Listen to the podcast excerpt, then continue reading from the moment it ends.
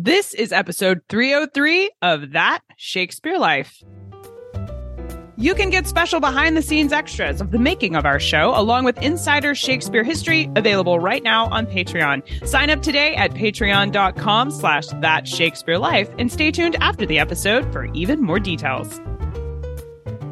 Hi, I'm Mary Lindemann, Professor Emerita of History at the University of Miami.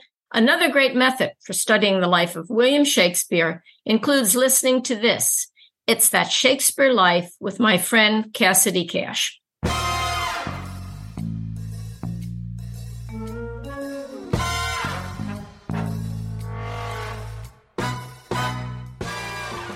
So they were these like sort of roving bands of young men who were going out and drinking and smoking frequenting gambling houses, going to theaters, sitting on the stage in the dandy seats, going to bear baitings. And so Moll is being portrayed as sort of like that type, but as a woman. Welcome to That Shakespeare Life with Cassidy Cash. Cassidy believes that if you desire to successfully learn or perform Shakespeare's plays, then understanding the real life and history of William Shakespeare himself is a must. That Shakespeare Life is the podcast that helps you go beyond the curtain of some of Shakespeare's most iconic works and explore the world of early modern England as Shakespeare would have lived it, learning from the writers, historians, and performers who know it best. And now, here's Cassidy. One of the most famous criminals of Shakespeare's lifetime was Mary Frith. She was known as Moll Cutpurse, and her character is featured in several plays contemporary to Shakespeare. It seems her real life persona was even more flamboyant than those represented on stage. Moll Cutpurse was a notorious pickpocket who made a name for herself in early modern England as a thief and an entertainer who stood out from the crowd because she liked to dress, act, and behave like a man.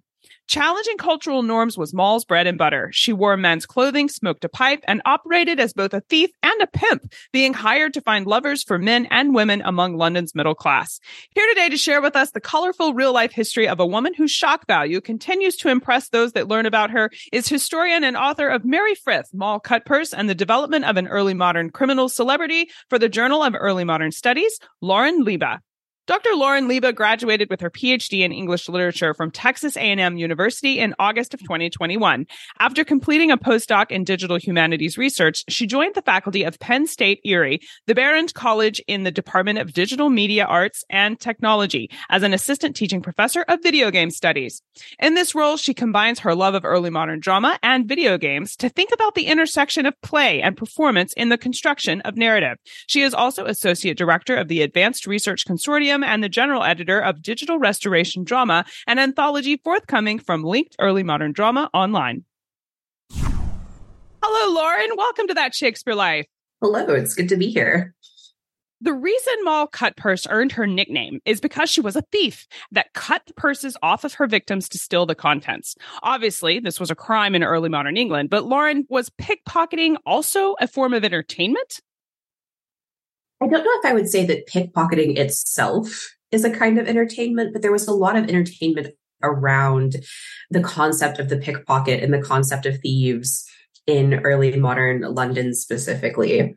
So there's lots of like popular pamphlets and popular ballads that come out around sort of like the criminal underworld in London. You've got all of the discussions of thieves' cant, which is basically its own special language that only these really well organized thieves guilds use. And it gives us a lot of sort of our mythology for like what a modern like fantasy thief becomes later. And a lot of these do have some roots in truth, but a lot of them are also quite uh, heavily embellished as well. Moll's Cutpurse other nickname was the Roaring Girl. Lauren, what does this nickname mean and why was she called the Roaring Girl?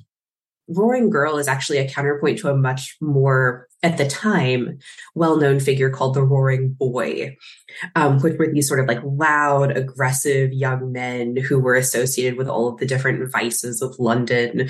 So they were these like sort of roving bands of young men who were going out and drinking and smoking frequenting gambling houses, going to theaters, sitting on the stage in the dandy seats, going to bear baitings. And so Moll is being portrayed as sort of like that type, but as a woman. And in the introduction to the play about her, The Roaring Girl, there's this description of sort of all of these different kinds of roaring girls that is really fantastic. The, the prologue to the roaring girl gives us this catalog of different kinds of roaring girls to get like set us up some anticipation about what Moll is going to be. So we've got she that roars at midnight in deep tavern bowls, so going out to taverns and getting drunk, that beats the watch and constables controls, so going out and fighting with law enforcement. to she that roars in the daytime, swears, stabs, gives braves, yet sells her soul to the lust of fools and slaves. To the city civil roaring girl, whose pride, feasting, and riding shakes her husband's state and leaves him roaring through an iron gate. so you've got sort of like a touching on all of these different kinds of roaring girls. Like they're spending a lot of money, they're drinking and swearing and fighting. And all of this is setting us up for the kind of roaring girl that Moll is going to be. But they do carefully sort of couch that she is a roaring girl who is flying with wings more lofty. And she's a, a, slightly different kind of roaring girl who's going to be not just a bane on society, but our hero for the play. I was thinking as you were reading that it's I mean obviously the attributes are well outside what you would expect a woman to be described as in this time period. So she's obviously challenging cultural norms there, but I think she's presented as this kind of Robin Hood figure of the you know the the criminal that you love to hate. Like yes, they're outside of what's legal, but we like her anyway. oh, absolutely. Yeah, she is definitely part of that sort of like noble thief legend that we get. And in the the Roaring Girl play, she's sort of like helping young lovers come together and helping young men defy their overbearing and terrible fathers. Um, so very much a heroic figure, even if what she's doing is a little bit outside social norms. So, what do we know about Mary Frith? This is the woman who became a famous pickpocket, and she that's the real name of Moll Cutpurse. And obviously, this life path isn't common for anyone, much less a woman in Shakespeare's lifetime. So, what do we know about how she chose this life? So, we don't know a ton about Mary Frith's early life. She shows up in London in a couple of legal documents in the early 1600s and she shows up kind of on both sides of the law. She's getting accused of theft, but also showing up in cases as a, a witness against others. So we don't quite know like what brought her to London, if she was born there, or if, like many young people at the time, she came to the big city looking for better opportunities. But we do know that sort of quickly after she shows up first in the legal records, she turns to entertainment. We know that she was a performer. She was a fairly accomplished lutist, it seems. But where she really made her mark was by dressing in men's clothing as sort of a, a persona that became Moll Cutpurse.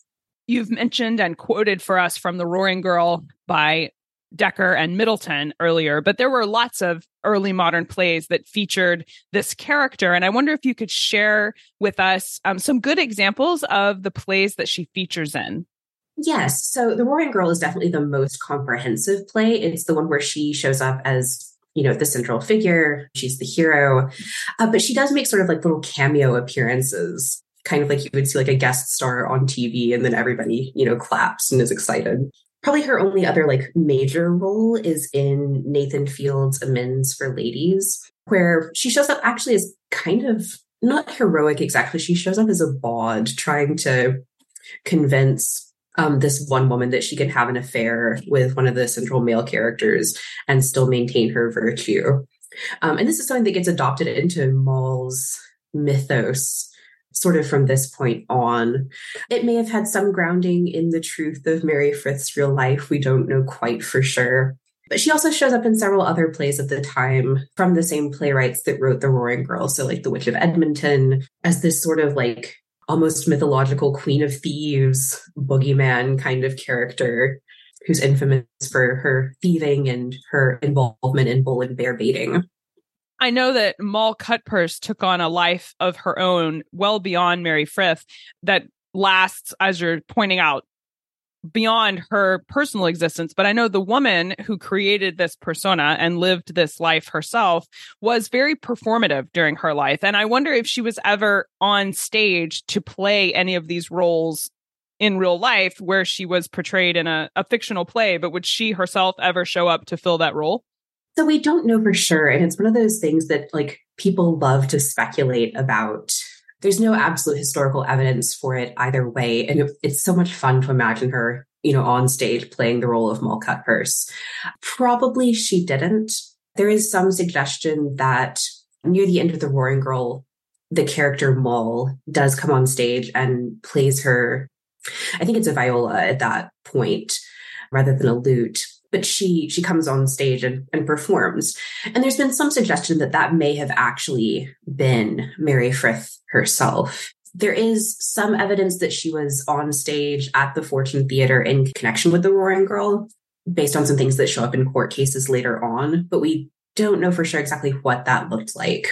Uh, but we do know that she did perform in other venues as a musician so we know that she did in real life perform on stage in some capacity, but it's questionable or at least not provable whether or not she ever performed as an actor for the role of Moll Cutpurse. Did I follow you correctly there? Exactly. Now, one story of Moll Cutpurse that's very fun is when she was challenged by a fellow showman that she would not ride across country dressed as a man. It was basically a dare. And she takes this dare and proceeds to not only ride across country dressed as a man, but she rides on a famous performance horse named Morocco. Now, this story too may end up being apocryphal, but I felt like it belonged in the conversation of Moll Cutpurse in terms of understanding who she was and at least the, the legend of her. What, Lauren, can you tell tell us about this event and whether it was true or not and what the rest of the story is here.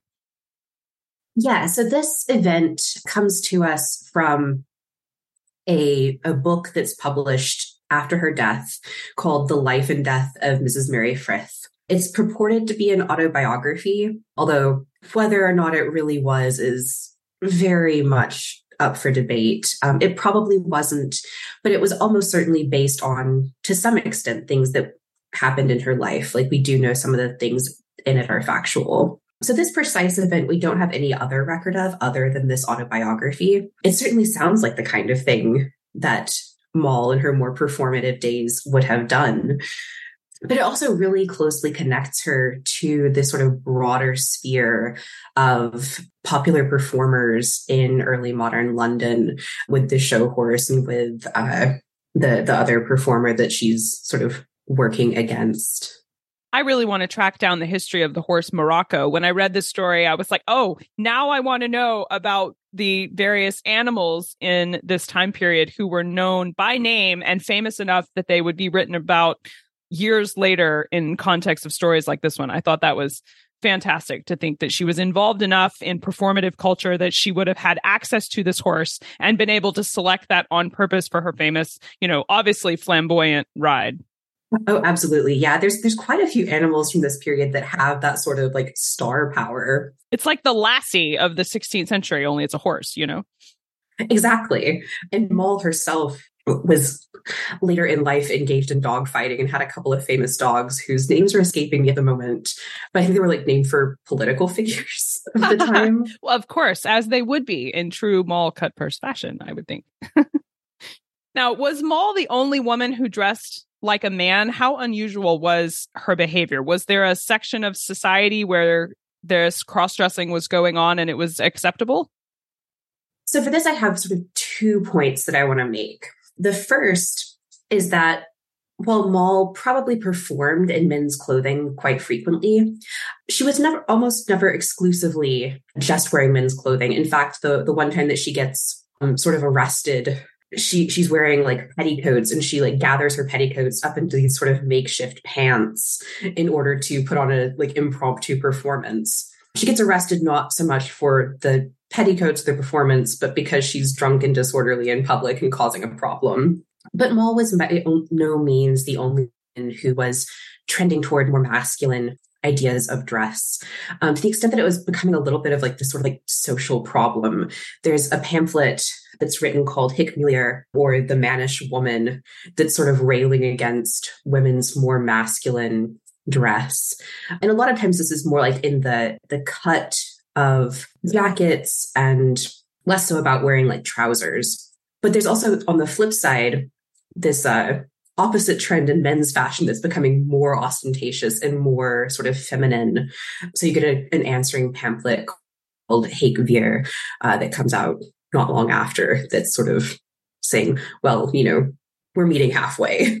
Well, I know that we've covered the lives of women in the past on our show, and certainly this kind of behavior where you're going a little too far in challenging cultural norms could often land a woman in a sanitarium or being sent to a convent. These are certainly conversations we see echoed in Shakespeare's plays, you know, with the whole quote, get thee to a nunnery. You know, it, these were things that happened to women who didn't fit inside of what society thought was appropriate. And I wonder, Moll Cutpurse and Mary Frith, they fly in the face of these expectations we have of the past. So I wonder if you could explain for us what was going on in her life that she was allowed to live this flamboyant of a lifestyle with such relative freedom and even I mean, I'm going to use the word relative acceptance because she wasn't carted off to confinement anywhere. And I'm just wondering how that was possible given what we expect the response to be from authorities about women in this time period. Yeah, so we've got a couple of interesting things at play with Mary Frith's life. So, first of all, unlike a lot of the heroines in Shakespeare's plays who are sort of in danger of getting carted off to nunneries, she's up as a woman from lower classes and sort of like works her way up to a sort of middle class respectability over the course of her life. But just by virtue of not being part of the upper classes, she's not subject to quite the same kinds of scrutiny um, and quite the same sort of societal expectations. She's allowed to be a little bit rougher, allowed to sort of indulge in London's uh, seedier side. But more than that, a lot of the stuff that she was doing wasn't illegal. So her cross dressing was societally frowned upon. It wasn't something that people, you know, really found like super acceptable outside of her sort of performance roles. But uh, there was nothing illegal about her wearing men's clothing. Uh, most of the times when she gets in trouble, it's because she was stealing or because she was sort of in proximity to crimes happening or she was drunk and disorderly in public or causing a scene. So when she was committing sort of actual crimes. But even then, after like the couple of early crimes when she's young, when she first shows up in our historical record, um, after that, she mostly seems to have shifted towards fairly legitimate business, even if that legitimate business is kind of on the the edges of polite society. So she's first performing as a musician um, and as the persona of Moll cross dressing. Later, she becomes kind of a broker, so mediate between thieves and their victims to make sure that the stolen goods get returned rather than taken by the crown, um, which would have been what would normally happen in a legal proceeding yeah, so the, the, a lot of the things about her sort of performance persona only come up in legal proceeding when there's something else happening. So it's almost like she's her own marketing department. Like she's functioning as her business's mascot. She wants you to remember her and know where to find her when you need the services she's offering. So this entire character is about being memorable and noticed and standing out in a crowd that might not otherwise pay attention to a lower to you know, middle class woman that was trying to sell her wares. Exactly. And she ends up actually becoming quite successful. So by the end of her life, she's become, you know, a fairly successful businesswoman in her own right. Definitely moved up through the classes. well, what ultimately did happen to her? I mean, did she get married? Did she have children? And what how did she die in the end? And tell us about where she's buried. So we know that she did eventually get married to a man named Lewknor Markham. We don't know much about him at all from the the one legal proceeding that he comes up in. It seems like they were probably estranged fairly early on in their marriage to the extent that she mostly operated under the name Mary Frith. And it's only in her one court proceeding, but then also in her will that she uses her married name she lives quite a long life. She dies in her 60s or 70s. We're not really sure when she was born, so it's hard to to track but she dies quite wealthy for a woman of her time, given where she started. She's able to leave some pretty substantial bequests to primarily female relatives. Um, she's buried in St. Bridget's in Fleet Street, which was usually a place for sort of more affluent, sort of upper middle class people. She probably died of dropsy or similar old age um, related illnesses. And then because we always have to keep coming back to the apocryphal with Moll, uh, there's a really fun supposed epitaph that John Milton wrote for her that was supposedly on her gravestone and then destroyed, of course, in the Great Fire of London. Again, probably not true, but it's still a fun story. And it's nice, I think, to know that her legend lives on in this way with stories that surpass her life and have just enough t- twinge of truth to them that we have to question. Could she have done that? Would that have happened? I think that's a wonderful way uh, for her life to be encapsulated. What a wonderful story.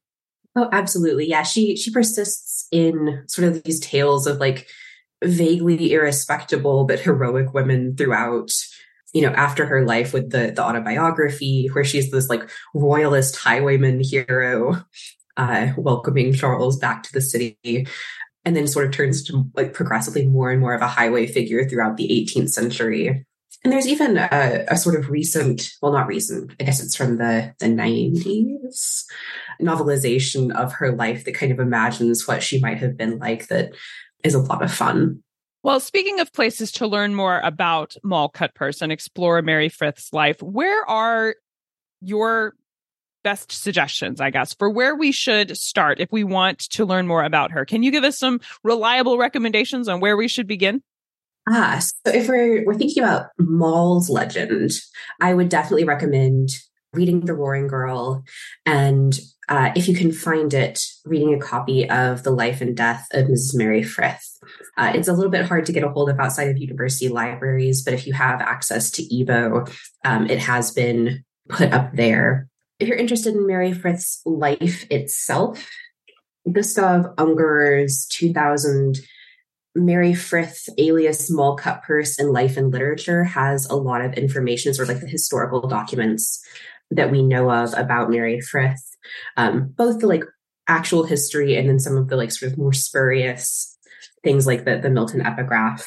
But if you're interested in learning more about sort of like crime and criminality in early modern London, I recommend Garthine Walker's Crime, Gender, and Social Order in Early Modern England Craig Dionne and Steve Mentz's collection, Rogues and Early Modern English Culture.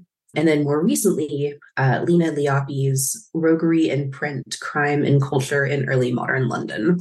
These are excellent suggestions. We will track down direct links to all of these resources and place them in the show notes for today's episode. So you can go there to find exactly what you're looking for when you'd like to learn more about Moll Cutpurse and her real life I want to almost want to say mother, like she birthed her. But anyway, also of Mary Frith, you can find all of these links in the show notes for today's episode. So stay tuned for the link for where to find those. Now, Lauren, we ask everyone this next question here at That Shakespeare Life, and that's what's the one book you would take with you on a deserted island? My friends in England tell me I'm supposed to allow you the complete works of Shakespeare and a copy of the Bible. So your choice would be in addition to those. I think I'm going to cheat just a little bit and say the complete works of Thomas Middleton. So that oh, way I get to take choice. the Roaring Girl with me. And it's also a very, very chunky book. I think, that's an, material. I think that's an excellent suggestion. You would come back from your desert island well prepared to continue on with your research. So, what's next for you? What are you working on now that you're excited about? Well, I have just started a new faculty position at Penn State Erie's Behrend College. Congratulations. Uh, so settling into faculty life after my postdoc. Other than that, I am the associate director for the Advanced Research Consortium, and we're sort of in a major overhaul phase for that project. I'm working on my own digital humanities project, the Digital Restoration Drama, which is a set of sort of lightly edited plays from the restoration that are otherwise a little bit hard to get a hold of that are available for free online. And then I'm sort of shifting from working exclusively on early modern England into my new faculty role, which is actually as a professor of game studies. Um, so thinking about narrative in drama and how that maps onto sort of performance in play uh, in modern video games. Um, and then also what the intersections of like Shakespeare and modern video games are you have a fascinating specialty. I have to say, you're the only person I've ever met who blended these two disciplines. And I think it's a fascinating way and gives so much hope to my children who love video games and the idea that they can go and make something professional from uh, their interests. I think it's a really cool research subject. I'm excited to have had you here to visit with us on the show. If you'd like to learn more about Lauren and her work, please visit the show notes because we'll have links to all of her forthcoming projects so you can keep up with her. Lauren, thank you so much for being here this week and taking us through the history of Moll Cutpurse and introducing us to the real Mary Frith and letting us know more about this fascinating woman's life from the life of William Shakespeare. This was really a fun conversation. Thank you for being here. Thank you for having me. This was lovely.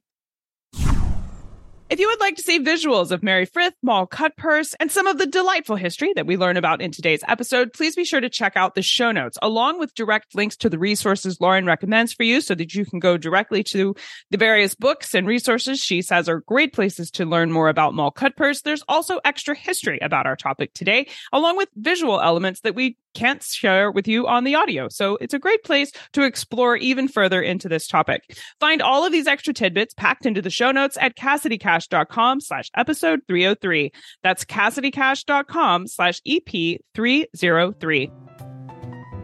If you'd like to go beyond the episode and really dive into the life of William Shakespeare, then you will love joining us on Patreon for our Insider History Club.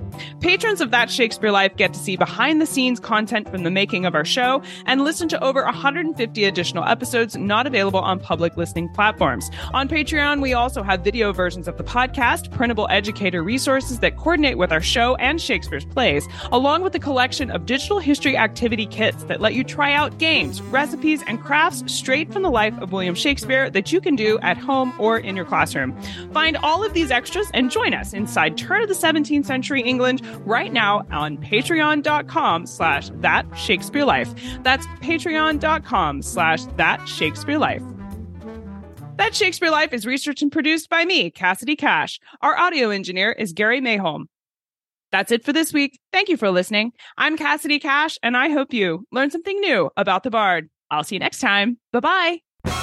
Thank you for listening to That Shakespeare Life. As always, the best conversations happen after the episode over at CassidyCash.com. Become a part of a vibrant Shakespeare conversation by adding your voice over at the website. Until next time, remember, when you want to know William Shakespeare, you have to go behind the curtain and into That Shakespeare Life.